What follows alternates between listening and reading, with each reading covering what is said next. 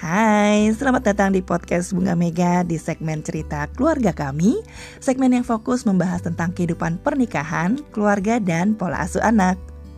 Di episode kali ini, saya ingin mengangkat mengenai efek bertengkar di depan anak. Karena ada sebuah riset nih tentang otak anak yang besar dengan orang tua yang bertengkar Ternyata memiliki pola yang sama dengan otak tentara di medan perang Bahkan ada percobaan terhadap 20 bayi yang tertidur dan diberikan rekaman suara orang yang bertengkar dan tertawa, ternyata otak bayi tersebut memberikan respon yang berbeda. Apa sih efek bertengkar depan anak dan apa juga efeknya dalam pernikahan kita? Kebetulan saya dan suami berasal dari keluarga di mana orang tua kami memiliki respon yang sangat bertolak belakang dalam menghadapi konflik. Saya si anak yang dibesarkan dengan kondisi rumah yang tidak kondusif, sementara suami sebaliknya. Lalu, apa sih efeknya bagi pernikahan kami? Saya mulai merunut ya, sebagai anak yang besar dengan orang tua yang kerap bertengkar sepanjang waktu. Saya memiliki hal-hal berikut ini. Yang pertama, ketidakstabilan emosi. Saya tuh suka merasa di dalam lubuk hati saya, saya ini sebenarnya orang yang mudah gusar, pemarah, dan mudah meledak-ledak. Dari kecil hingga dewasa, saya tumbuh dengan keluarga yang berintonasi tinggi, penuh dengan kekerasan verbal, dan perdebatan receh banget ya yang mewarnai tumbuh kembang saya. Hingga detik ini sebenarnya saya mudah sekali menjadi pribadi yang reaktif ataupun tersulut emosi. Ibaratnya senggol bacok, Cin. Saya sadar saya tumbuh menjadi pribadi yang miskin secara emosi dan empati. Tapi saya bersyukur sih, karena Tuhan saja ya. Walaupun bibit itu ada, tapi saya masih bisa mengendalikan diri dengan baik.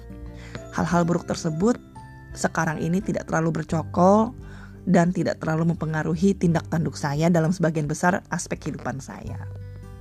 Lalu yang kedua, menjadi anak yang gak betah di rumah. Ini sih jelas ya, seharusnya kan rumah menjadi tempat teraman untuk anak-anak. Tapi kalau rumahnya aja nggak nyaman, ya sulit juga untuk anak bisa betah di rumah. Ujung-ujungnya apa sih? Mencari kenyamanan di luar karena merasa diterima. Serta mencari bentuk kasih sayang, mungkin dari gonta-ganti pacar ataupun bergaul dengan teman-teman yang senasib. Jadi nggak usah heran ya kalau lihat ABG-ABG dari alay sampai yang sosialita.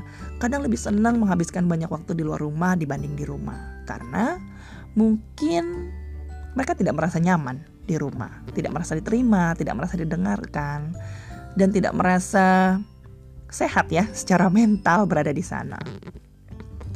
Yang ketiga, anak yang besar dengan orang tua yang kerap bertengkar ujung-ujungnya suka memandang remeh orang tua. Orang tua kan harusnya menjadi panutan ya, tapi karena pertengkaran dan ketidak ketidakdewasaan mereka, kadang membuat saya sebagai anak jadi berpikir, aduh males ya dengerin wejangan, males ya dengerin nasihat gitu. Karena mereka sendiri tidak memberikan contoh yang baik. Semua nasihat itu terasa sebagai lip service dan munafik Ya nggak sih? Ada nggak yang pernah merasakan hal yang sama seperti yang yang saya rasakan? Ada satu quotes ya dari Aparajita Shahi yang berkata, Parents who fight in front of their children forget that they have not only lost respect for each other, but also lost that respect which they should get from their children. And this is so true. Karena itu yang saya rasakan sekali gitu. Sulit sekali untuk bisa menerima nasihat mereka tanpa berpikir bahwa aduh mereka aja seperti itu. Kenapa mereka menuntut hal yang berbeda sama saya ya? Yang keempat anak yang bertengkar eh anak yang besar dengan orang tua yang kerap bertengkar bisa menjadi pribadi yang sangat tertutup atau malah sangat memberontak. Ada yang jadi minder ada yang jadi pemberontak. Kedua-duanya sih menurut saya adalah respon dari kegerahan terhadap kondisi rumah. Kebetulan saya tipe yang kedua, dan saya jadi enggan untuk bercerita apa yang saya hadapi. Singkat kata, it is not your business.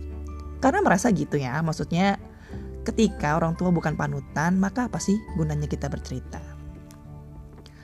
Lima ya, yang kelima nih, selalu merasa diserang.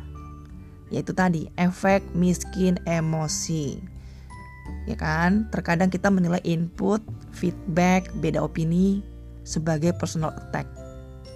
Dan ujung-ujungnya merasa defensif. Nah, ini yang buat saya PR terbesar saya gitu. Kadang-kadang kalau orang memberikan input, feedback, opini, saya tuh ada ketakutan tersendiri.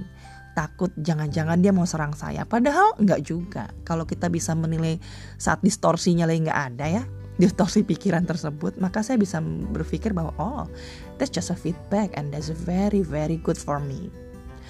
Oke, mari kita bandingkan dengan anak-anak yang tidak besar dengan keluarga yang kerap bertengkar atau mungkin orang tua yang saya bisa bilang sehat ya secara mental, sehat secara diskusi. Saya bandingkan yang paling gampang deh ya, bandingkan dengan suami saya yang tumbuh dengan orang tua yang sangat open minded dan dia selalu berkata bahwa orang tuanya nggak pernah sekalipun bertengkar di depan mereka anak-anaknya dan saya sendiri melihat bahwa mereka sebagai orang tua memiliki kecerdasan emosional dalam menghadapi konflik.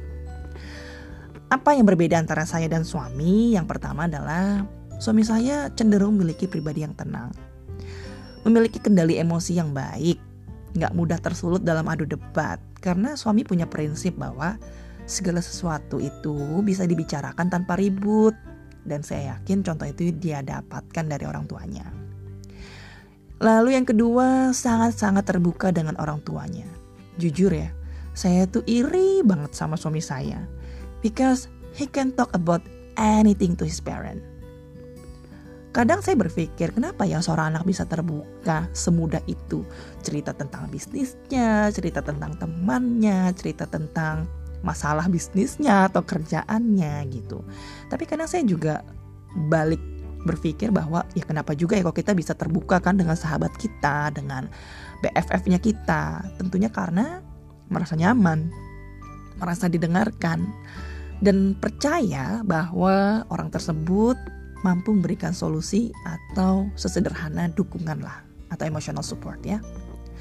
Lalu yang saya lihat lagi dari anak-anak yang besar dengan orang tua yang tidak pernah bertengkar di depan mereka maksudnya ya pasti bertengkar mah ada cuman tidak pernah bertengkar depan anak yaitu kedekatan emosional suami saya dan saudara kandungnya selalu bisa ngobrol berjam-jam tanpa henti mereka bisa saling mendukung, mendoakan. It's totally different with my own culture ya, my family culture yang cenderung individualistis. Rasanya kayak kalau ngobrol 5 menit aja udah lama banget sebenarnya. Karena ya itu tadi menghindari konflik. Yang keempat, saya melihat suami saya tuh jauh lebih dewasa. Lebih ngayom ya kalau saya lihatnya seperti itu. Ya tadi karena mungkin secara emosionalnya dia nggak miskin, secara emosinya sudah kaya, tangki cintanya sudah penuh dari orang tuanya. Jadi ketika melihat satu masalah atau menghadapi satu masalah bisa jauh lebih objektif, jauh bisa lebih responsif dibanding reaktif. Apakah pertengkaran, eh, apakah perbedaan antara kami ini bisa membuat kami bertengkar? Pastinya, karena ya tadi ya, tipikal saya sebagai orang yang kadang-kadang suka membesar-besarkan masalah kecil dan fokus untuk memenangkan argumentasi. Ini PR saya, saya akuin ya. Sementara suami saya sebaliknya. Pertengkaran terhebat kami adalah perang dingin beberapa minggu. Penyebabnya apa?